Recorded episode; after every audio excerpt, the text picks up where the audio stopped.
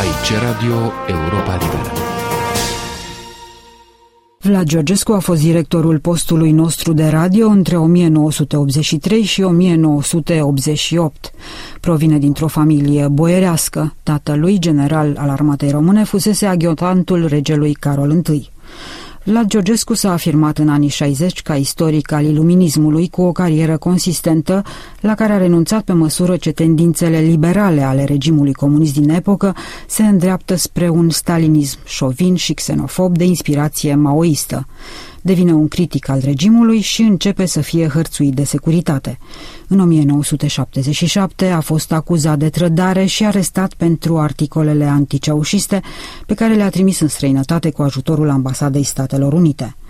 Tot cu ajutorul Washingtonului primește azil politic în America, devine apoi colaborator al Europei Libere, director adjunct și director plin. Preluarea acestei ultime funcții de către Vlad Georgescu are loc însă pe fondul unui peisaj dramatic, după ce alți doi directori înaintea lui au murit după forme de cancer care i-au răpus în timp scurt. Primul dintre ei, Noel Bernard, numele cel mai greu pe care îl avea postul nostru de radio, vârful de lance al Europei Libere la vremea aceea, se îmbolnăvește subit de cancer la plămâni în 1981 și moare în câteva luni la doar 55 de ani. Succesorul lui, Radu Gorun, se sfârșește tot după un cancer galopant. Va urma Vlad Georgescu, căruia securitatea i-a dat numere de cod Bastardul.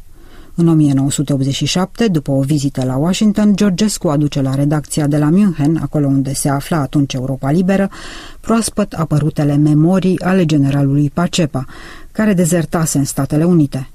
Fostul șef adjunct al Serviciului de Spionaj Românesc și unul dintre consilierii personale lui Ceaușescu a scos la iveală în memoriile lui detalii cutremurătoare și grotești din viața cuplului prezidențial și din celelalte straturi rarefiate ale puterii.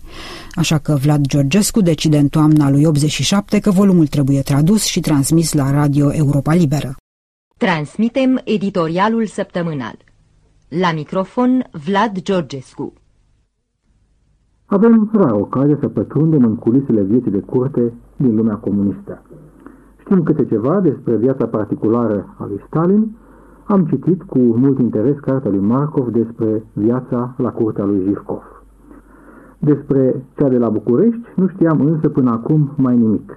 Meritul cel mare al cărții fostului general de securitate Ion Pacepa este de a aduce la lumină fețele ascunse ale acestei lumi de a o pune în adevărata lumină. Vom transmite în viitorul apropiat fragmente din volumul Orizonturi Roșii. Până atunci însă aș vrea să vă împărtășesc câteva prime impresii de cititor. Cartea se ocupă pe larg, cum era și firesc, ținând seama de poziția autorului, de problema spionajului, a agenților de influență, a furtului de tehnologie, a rolului securității în controlarea vieții supușilor președintelui Ceaușescu. Pentru mine însă, interesul principal nu rezide în aceste dezvăluiri, care oricum sunt probabil făcute numai pe jumătate, ci în atmosfera generală care se degajă din paginile volumului. Este interesant să știm, o știam de altfel, că Ceaușescu își pune agenții să fure tehnologia americană. Mai interesant însă este să aflăm cum trăiesc potentații de la București care le sunt apucăturile, cum își vorbesc, ce gândesc, ce fel de mentalitate au, care le sunt gusturile. Descoperim din dezvăluirile generalului o lume murdară, coruptă, analfabetă, imorală, în care președintele își înjură ministri, în care președinta își apostrofează acoliții tratându-i de idioți, în care ministrul de externe se comportă ca un lacheu. Aflăm o lume căreia îi place să bea șampanie franțuzească și să mănânce telemea cu ceapă. Ne apare o nomenclatură de lingușitori, în casele căreia securitatea are peste tot microfoane, chiar și sub pat, care se teme de cei doi șefi supremi, dar care face orice, totuși, pentru ca să mențină dreptul de a se înfopta din privilegii, care se teme de ei, dar în același timp îi și urește. Poate că din această lume, din această lungă înșiruire de personaje care viermuiesc în carte, cea a lui Ștefan Andrei apare ca cea mai negativă. Dar să mă întorc la imaginea familiei prezidențiale. așa cum reiese din relatările unui om care i-a trăit în preajmă ani îndelungați. Mai întâi năravurile. Oamenii se cred într-adevăr Dumnezei, sentimentul realității pare să le lipsească cu desăvârșire, se tem totuși de moarte violentă, mănâncă numai după ce li se gustă bucatele, ca pe vremea fanarioților, își duc costumele în pungi sigilate atunci când călătoresc și le arăt după ce le îmbracă odată.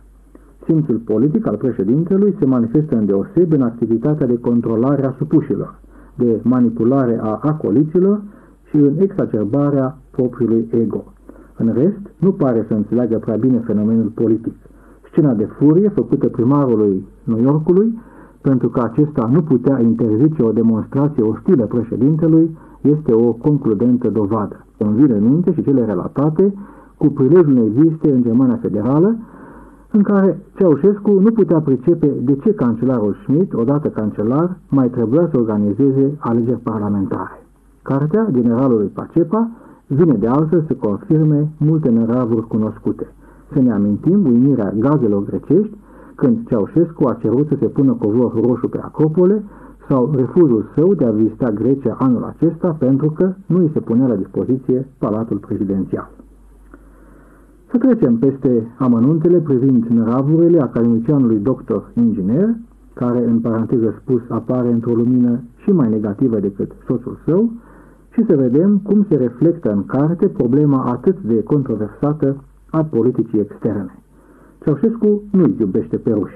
Acesta este mesajul cărții lui Pacepa, deși a fost la început omul lor.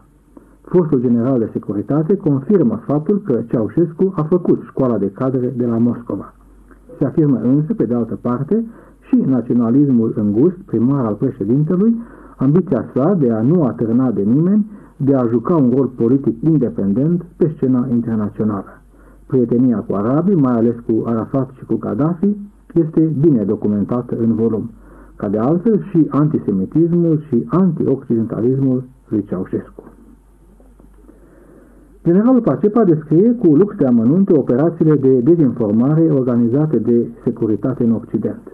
Operația Horizont, menită a construi o imagine pozitivă a președintelui. Descrie cu lux de amănunte operațiile de spionaj economic, precum și încercările de a reduce la tăcere Europa liberă.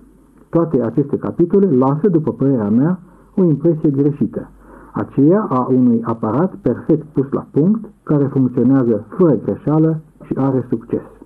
După părerea mea, toate aceste operații vădesc din potrivă un total eșec. Imaginea președintelui nu a fost niciodată ca până acum mai proastă. Europa Liberă își face în continuare misiunea așa cum a făcut-o întotdeauna. Furtul de tehnologie nu a îmbunătățit cu nimic starea economiei românești. După părerea mea, orizontul roșii este în fapt povestea unui eșec de proporții. Eșecul unei caste bolnave, meschine și urâte, căreia îi lipsește idealul și generozitatea. Cu asemenea oameni în vârful piramidei, eșecul nu poate fi decât previzibil. Generalul Pacepa a ieșit din această lume urâtă. Copiii săi, care au încă din iulie 1978 intrarea în Statele Unite, vor ieși și ei, probabil, mai devreme sau mai târziu. Rămâne însă poporul, un popor care nu apare deloc în cartea generalului Pacepa, probabil pentru că nu apare nici în planurile conducătorilor săi de astăzi. Am închis orizontul roșii cu un sentiment de rușine și dezgust și mi-am pus întrebarea cât timp îi mai poate oare răbda pământul. Am transmis editorialul săptămânal. V-a vorbit Vlad Georgescu. Aici e Radio Europa Liberă. La încheierea celor trei săptămâni de difuzare a unor fragmente din cartea Orizonturi Roșii, Emil Horezeanu îl intervievează pe Vlad Georgescu despre criteriile de selecție a acestor fragmente. Directorul Serviciului Românesc precizează că în selecția efectuată a ales aspectele considerate cele mai importante din memoriile generalului, fragmentele care reflectă situația din țară, oamenii pe care a cunoscut, evenimentele la care autorul a participat în mod direct. Actualitatea românească, 25 ianuarie 1988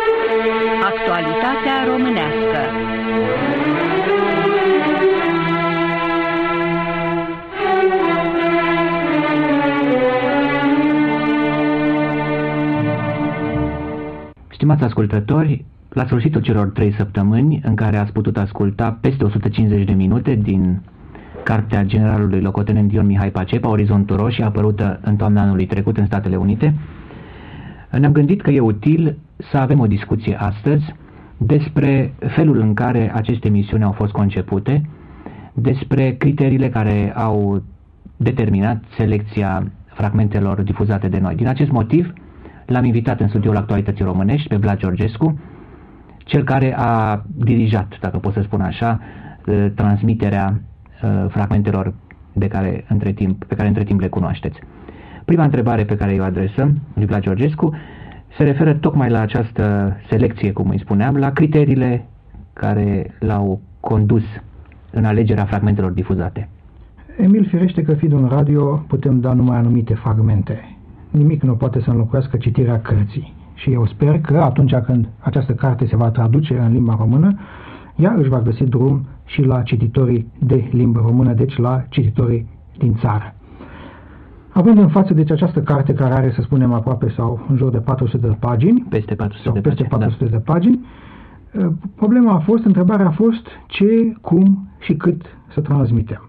Firește că un post de radio care are numai 3-4 ore de programe originale pe zi, pe restul fiind repetări, nu poate să-și încarce programul cu lunile, deși ar fi fost fără îndoială interesant și deși probabil sau poate ascultătorii ar fi dorit să asculte mai mult decât am dat. M-am gândit de aceea nu să transmitem cartea pagină cu pagină și, sau capitol de capitol, ci să alegem anumite teme principale. Uh, firește că această selecție a fost uh, arbitrară, în sensul că a lăsat deoparte multe alte teme care și ele sunt interesante. Dar în aceste trei săptămâni am dat totuși, cred, posibilitatea ascultătorului să ia cunoștință de felul în care uh, acest fost general de securitate și persoană din apropierea președintelui Ceaușescu reflectă, reflectă situația din țară, oamenii pe care i-a cunoscut, evenimentele la care a participat în mod direct. Și atunci am ales, deci, câteva teme principale care au început cu câteva portrete ale uh, membrelor ale camarilei regale, începând cu președintele și cu cei din apropierea din preajma sa, clica prezidențială.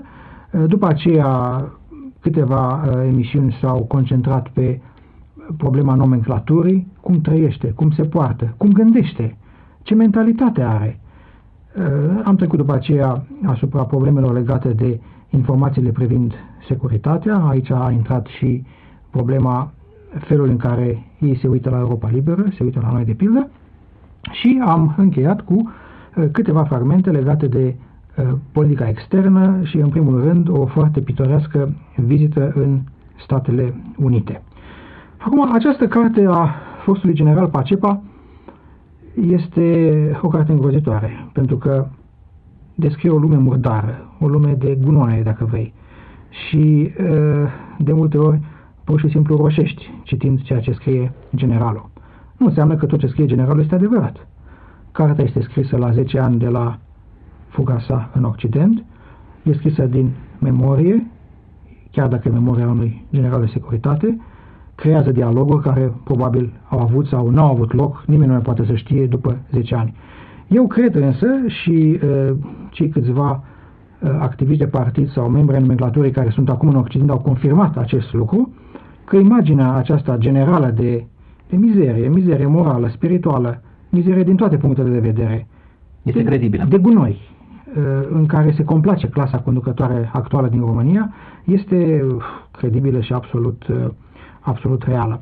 Firește însă că nu am putut să dăm multe din aceste fragmente și uh, ai fost poate cel care a suferit cel mai mult din acest punct de vedere, pentru că veneai la mine să mă întrebi, spunem ce spune, spunem ce spune generalul, spunem cuvântul vrăjitoarea, spunem vrăjitoarea e o ciumă, și eu am spus, nu, nu putem să spunem vrăjitoarea e o ciumă, pentru că acest post de radio, în principal, nu, și în, în, mod, în mod normal, ține la urbanitate. Ține la urbanitate și nu trebuie să coborâm la nivelul săptămânii sau la nivelul acestei cloace care există la, la București. Mă întrebai, putem să dăm aceste pasaje în care sunt, este vorba despre impulsurile sexuale ale, ale celor din, din, din Palatul Primăverii sau orgiile feciorului prezidențial, ale, ale coconului prezidențial. Și nu, n-am dat aceste fragmente pentru că eu cred că ne-a interesat pe noi, dincolo de aceste amănunte, ne-a interesat atmosfera, imaginea, ne-a interesat uh, ceea ce se degajă la modul mai general decât amănuntul nemijlocit. Și probabil că uh, atunci, cum am spus, când se va traduce această carte, ea își va face loc la, își va face drum la ascultător sau la cititor și ei vor putea să citească în mod uh, direct cele povestite acolo. O altă categorie de probleme asupra cărora eu am mari rezerve dacă, și dacă sunt reale și dacă nu sunt reale, este, uh, se referă la problemele de, de spionaj. Operațiunile. Pentru, operațiunile, da. Pentru, pentru un general de securitate uh, care a fost în această funcție atât de importantă, generalul este foarte imprecis. Și nu întotdeauna convingător. Uh, exemplele pe care le dă sunt de mâna a doua. Eu presupun că a dat pe cele de mâna a întâia acolo unde a trebuit când a fugit și că n-a mai vrut să revină asupra lor. Dar tot ce spune referitor la spionajul tehnic, la furtul de tehnologie, mie nu mi se pare a fi de mâna întâia, mi se pare a fi o problemă secundară. De altfel, dacă îmi permiteți, în momentul când a ajuns Pacepa în Germania în 78, aici, dacă m-am amintit, a fost un scandal politic. A fost convocat din vacanță chiar Parlamentul Vest German pe baza unor informații oferite de Pacepa, care ulterior s-au dovedit, nu s-au confirmat. El învinovățea anumiți factori politici aici de colaborare cu Bucureștiul. Da, însă el învinovățea, n-au fost confirmate. El învinovățea uh, factori politici factori din lumea occidentală. Da. Ori aceștia nu sunt interesanți. Totuși, probabil că el a dat, ca să spun așa, uh, o grămadă de spioni, uh, de agenți români, uh, că aceștia se știe doar că au, mulți din ei au fugit sau s-au repliat în țară numai decât după defecțiunea sa și fără îndoială că această defecțiune a dat o lovitură foarte serioasă spionajului în Occident a serviciului secret românesc și a celor cu care ei lucrează în, în comun. Acestea deci ar fi fost criteriile după care ne-am, ne-am, ne-am ghidat. Este o carte pe care o citești cu interes, cu repulsie, cu neîncredere, te întreb de multe ori chiar așa se fie? poate să fie chiar așa, sunt și semne de întrebare asupra generalului însă și asupra felului în care își aduce aminte și sunt alte lucruri care sunt discutabile. Dar, fără îndoială, rămâne, rămâne fără îndoială această carte o mărturie de primă mână asupra clasei politice conducătoare de la București în această perioadă și este singura mărturie, de fapt, pe care o avem. Avem mărturii privind viața la curtea sovietică și a lui Stalin la și a lui Brejnev. La curtea bulgară. Avem viața de la curtea bulgară și poate că despre aceasta vom vorbi puțin mai târziu, pentru că sperăm să uh, aceste emisiuni să nu aibă soarta emisiunilor uh, transmise de Markov și uh, avem descrierea altor uh, vieți de, de curte în Polonia, de pildă, dar până acum nu, avut, nu am avut nimic despre România. Deci este o carte care umple un gol. Eu aș fi dorit, eu aș fi dorit ca în în uh, numele exactității și al acribiei științifice să fie mai puțină literatură și mai mult uh, analiză. Pentru că, din punctul de vedere al analizei științifice, te uiți la aceste dialoguri și te întrebi, sigur, generalul nu are cum să știe după 10 ani să rememoreze ce a spus în acel moment uh, Ceaușescu sau uh, Elena Ceaușescu sau ceilalți. Dar totuși rămâne un document de mare valoare pentru atmosfera care domnește în, uh, la Curtea de la București. Unul din uh, subiectele cele mai palpitante, a spune, ale cărții generalului Pacepa, se referă la relațiile regimului Ceaușescu cu Europa Liberă, cu programele Europei Libere, cu problema Europei Libere, așa cum apare regimului, și cu redactorii acestui post de radio. Cum apreciați, ca să zic așa, fragmentele uh, despre Europa Liberă, care probabil au stârnit uh, senzație și în România? Uh, cât de credibile sunt uh, acțiunile regimului puse la cale împotriva unor redactori ai acestui post de radio și, și mai ales vă pun această întrebare pentru că uh, de amenințări nu suntem străini nici noi, nici, nici dumneavoastră. Da, firește, nu avem cum să știm în ce măsură aceste informații sunt sau nu sunt credibile. Știm însă că în urmă cu câțiva ani, cred că în 84 sau în 85, cinci uh, diplomați, între ghilimele, de la ambasada de la Bucureștiului de la Bonn au fost uh, expulzați din Germania pentru că dădeau trecoale acestei clădiri, intenționând să o arunce în aer. Știm de asemenea că primim amenințări cu moartea. Nu am primit amenințări cu moartea foarte recent, în sensul că dacă această carte va fi transmisă, sau vor fi transmise fragmente, vom fi omorâți.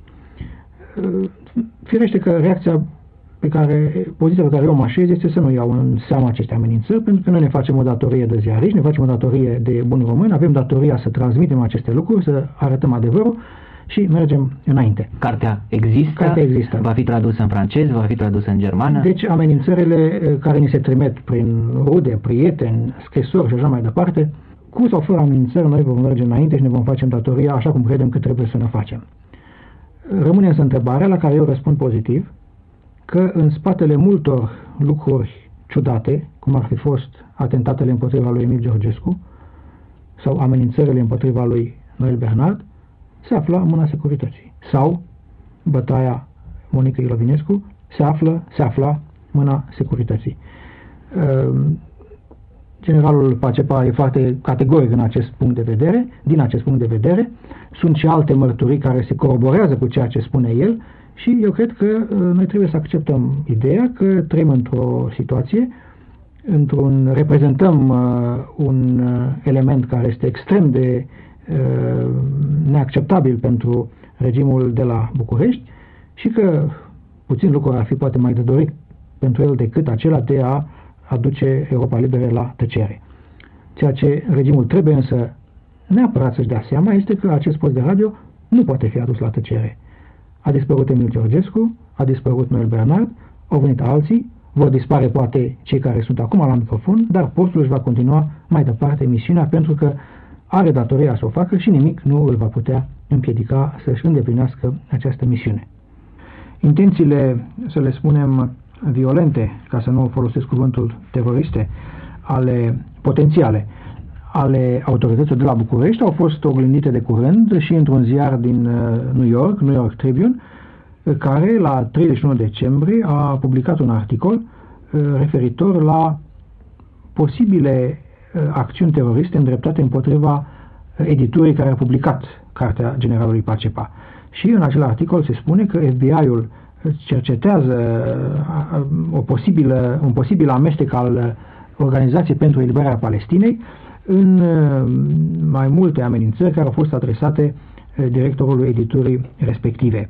Uh, în cartea lui Pacepa de Alminter se vorbește deseori de această organizație de liberare a Palestinei ca un posibil conductor pentru terorismul care este generat sau inițiat la București.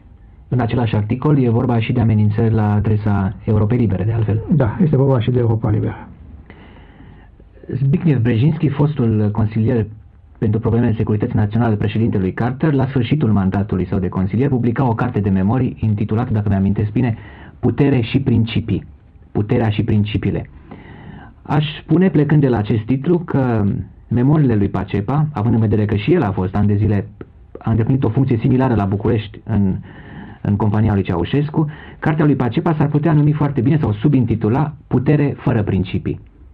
Cum ați calificat dumneavoastră ca istoric uh, acum deja, pentru că totuși ce relatează acolo Pacepa, având în vedere că au trecut ani, deși regimul Ceaușescu este în funcțiune în continuare, este o carte de, de observație istorică în bună parte. Cum ați califica această carte? Pe de o parte, ceea ce te izbește este, cum ai spus, total lipsă de principii președintele aruncă foarte ușor vorba, omoară, îl neutralizează, îl distruge, îl dă il pe radu, adică operația de iradiere, care, între altele fie spus, și Pacepa spune că nu există din punct de vedere operațional mobil. Da. Sigur că dacă te, ții, te ține în pușcărie și îți pune acolo sus de radiere, îți poate provoca cancer. Dar la acea dată nu aveau încă posibilitatea de a face acest lucru uh, cu o sursă mobilă de, de iradiere. Deci este un, un regim uh, corupt, imoral și care, pe de altă parte, are niște obiective extrem de mărunte și de limitate. Lipsește o viziune politică, lipsește anvergura politică. Poți accepta corupția, corupția aparține istoriei, poți accepta um, și jocul politic, jocul putere și poți accepta și uh, a se recurge la anumite metode uh, nemorale. Serviciile de spionaj de la, general Din antichitate s-a făcut da. acest lucru, inclusiv asasinatul politic. Dar în imaginea care se degajă din această carte este imaginea unei lumi extrem de mici. Imaginea unei lumi care bea șampanie uh, cu ceapă și cu brânză și a cărui orizont nu depășește cel al menținerii fotoliului uh, prezidențial. A unei lumi care între televiziune în culori pentru popor și mai știu eu ce instrument sofisticat de spionaj optează pentru ultimul. A unei lumi dezinteresate de, po- de popor, de societate. Pe de altă parte însă, generalul Pacepa și, în general, cronicile care s-au scris despre carte sau cei care își exprimă părerea despre carte, vor să lase impresia că această carte degajă putere, securitatea tot puternică, ea tot prezentă, poate orice. Mie mi se pare din potrivă că această carte este un, o mărturie a unui eșec. Toate operațiile care sunt descrise în carte s-au încheiat cu un eșec aproape total. Operația Orizont, cea de crearea unei imagini pozitive a lui Ceaușescu în Occident. Știm foarte bine unde a ajuns această imagine astăzi. Etiopia, României și așa mai departe. Etiopia, Europei. Europei. Ehm, deci, după aceea, furtul de tehnică occidentală. La ce a dus? După 20 de ani, nu mai există nici măcar pâine în prăvălii. Economia stagnează. Economia stagnează. Operația contra Europei Libere. La ce a dus? Europa Liberă își face în continuare misiunea care îi este încredințată. Deci, eu cred că, de fapt, imaginea care se degajă în această carte nu este cea a unei puteri absolute, stăpână pe situație și care știe unde merge și care are toate mijloace de, a, de a-și pune în practică planul, ci din potrivă. Imaginea unor oameni mici, primitivi, care au un orizont extrem de limitat și care, de fapt, au eșuat în aproape tot ceea ce au vrut să întreprindă. Au distrus țara și nici măcar ei, din punctul lor de vedere, ca o clasă politică, nu au reușit să ajungă acolo unde ar fi vrut și unde ar fi trebuit să fie o clasă politică după 20 de ani de putere. Vlad Georgescu, vă mulțumesc foarte mult pentru această convorbire. Emil Hurezeanu în dialog cu Vlad Georgescu despre criteriile de selecție ale fragmentelor din Cartea Orizontul Roșii de Ion Mihai Pacepa, difuzate la Radio Europa Liberă. Un fragment din programul Actualitatea Românească din 25 ianuarie 1988. Actualitatea românească 28 decembrie 1989 Emil Hurezeanu descrie amenințările securității de la București la adresa Europei Libere când s-a decis difuzarea la radio a mai multor fragmente din cartea de memorii Orizonturi Roșii a fostului general de securitate Ion Mihai Pacepa.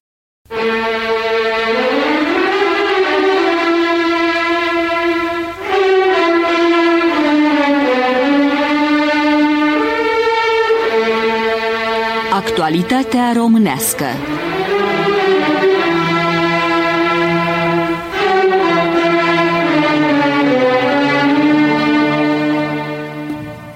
Suntem din nou în studioul nostru special. Emil Horezianu, ai ascultat, am ascultat cu toții, la Timișoara, în revista Orizont se vor tipări fragmente din arhipelagul Gulag. E o carte importantă care a însemnat mult pentru Uniunea Sovietică și pentru restructurarea și pentru reformele Gorbaciov, pentru că și acolo a început să fie publicată de îndată ce lucrurile au luat un alt curs. Altceva vreau să spun, astăzi știre de la București, cotidianul Adevărul și nici nu îndrăznesc să spun fost scânteia, deci cotidianul Adevărul a început să publice extrase din cartea Orizont Roșii scrisă de generalul Ion Mihai Pacepa. Emil Horezeanu, nu cu mult timp în urmă, dacă doi sunt, ani, dacă doi sunt doi ani, exact dacă doi sunt ani, doi ani, uh, ai tradus fragmentele și ai făcut selecția fragmentelor care au fost transmise de Radio Europa Liberă. Au fost multe probleme atunci. Atunci alături de noi era și Vlad Georgescu și tu personal ai avut multe probleme. Care sunt acestea, dacă e să le dăm în vileag astăzi? Foarte pe scurt, pentru că problemele noastre sunt cu totul neînsemnate față de problemele uh, României, față de problemele oamenilor care și-au dat viața acolo și au avut atât de suferit. Foarte pe scurt, istoria acestor transmisii pe care n-am fost autorizați să o spunem la acest microfon niciodată și n-am fost autorizați de propria noastră profesie. Pentru că am considerat, am considerat întotdeauna că suntem în situația unor, unui pilot, unor piloți de avioane, uh, de pasageri, care în momentul când uh, avionul se află în zbor, n-are rost să se apuce să le vorbească pasagerilor de pericolele iminente ale unui zbor cu avionul și n-are rost să le relateze precedentele, accidentele și pericolele acestui zbor, ci din potrivă trebuie să le asigure confortul psihic și fizic care să, să le permită să ajungă acolo unde și-au propus să ajungă. Deci nu v-am vorbit niciodată decât foarte aluziv, foarte uh, pe scurt, ca să spun așa, despre amenințările care ne-au venit nou aici la redacție. În legătură cu Cartea Generalului Pacepa s-a întâmplat așa. Directorul de atunci al Europei Libere, Vlad Georgescu, a fost în America, a primit un prim exemplar din Cartea Orizontul Roșii, din partea Generalului Pacepa, a venit cu ea la München, hotărât să, ca ea să fie difuzată. Deci a luat această hotărâre. Câteva zile mai târziu a sosit de la București cumnata sa, care cu două ore înainte de a primi pașaportul a fost convocată la securitate. Uh, am uitat să spun că în momentul când s-a întors din Statele Unite și s-a decis să difuzeze această carte, Vlad Georgescu a anunțat pe post, într-un editorial, că postul nostru de radio va transmite fragmente din această carte. Deci se aflase și în România. Revenim acum la, acum la București. Cumnatei lui Vlad Georgescu, care urma să viziteze Germania Federală, I s-a spus la securitate, dacă Vlad Georgescu transmite această carte, va fi omorât. A fost un mesaj scurt și cuprinzător. Cumnata lui a venit imediat la München, a ajuns la München, i-a spus lui Vlad Georgescu acest lucru. Vlad Georgescu a spus, vom transmite cartea. A spus, bine, vom transmite cartea. Bine, vom transmite cartea. Cartea a fost transmisă în timpul transmiterii episoadelor pe care le cunoașteți. Am primit mai multe telefoane de amenințare și chiar în limba arabă, inclusiv conducerea de atunci a postului de radio Europa Liberă. Telefoanele veneau noapte, scrisorile veneau ziua, le primea îndeoseb la Georgescu, care hotărâse transmiterea ca director, le primeam eu, care făceam selecția și traducerea. Le-am transmis până la capăt și, am, și credem că am făcut bine pentru că, iată, acum ele sunt reluate de o publicație care se numește Adevărul. Ori adevărul și numai adevărul Uh, este principiul care ne-a călăuzit și pe noi și uh, vorba aceea frumos e numai adevărul. Nu ne îndoim însă că și dumneavoastră veți citi cartea integral, tradusă în românește și bine tradusă și veți avea de ce să vă mirați. Actualitatea românească, 28 decembrie 1989, Neculai Constantin Munteanu, un dialog cu Emil Horezeanu despre amenințările securității de la București la adresa Europei Libere, când s-a decis difuzarea la radio a mai multor fragmente din cartea de memorii Orizonturi Roșii. După cum povestește Emil Hurezeanu, care era atunci jurnalist în redacția de la München, la începutul lunii august 88, Vlad Georgescu a venit într-o dimineață la radio și le-a spus la o ședință că i s-a depistat o tumoare de mărimea unei mandarine pe creier și că a doua zi va fi operat. I se extrage tumoarea, care e malignă, pleacă apoi în Statele Unite, unde îi se face un tratament inovativ, dar care nu îl poate salva.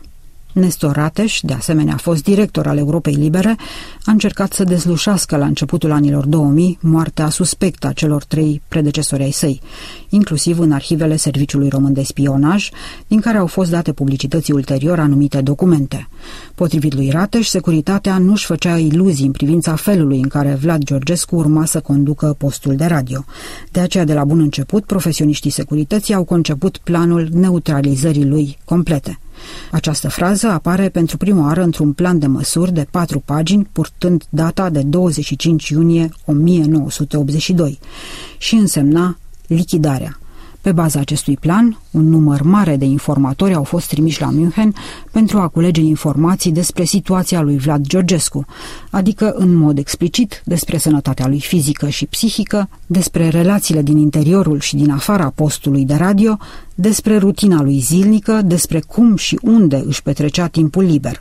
O atenție specială a fost acordată locuinței lui Vlad Georgescu, un apartament situat la parter și considerat nesigur adică penetrabil.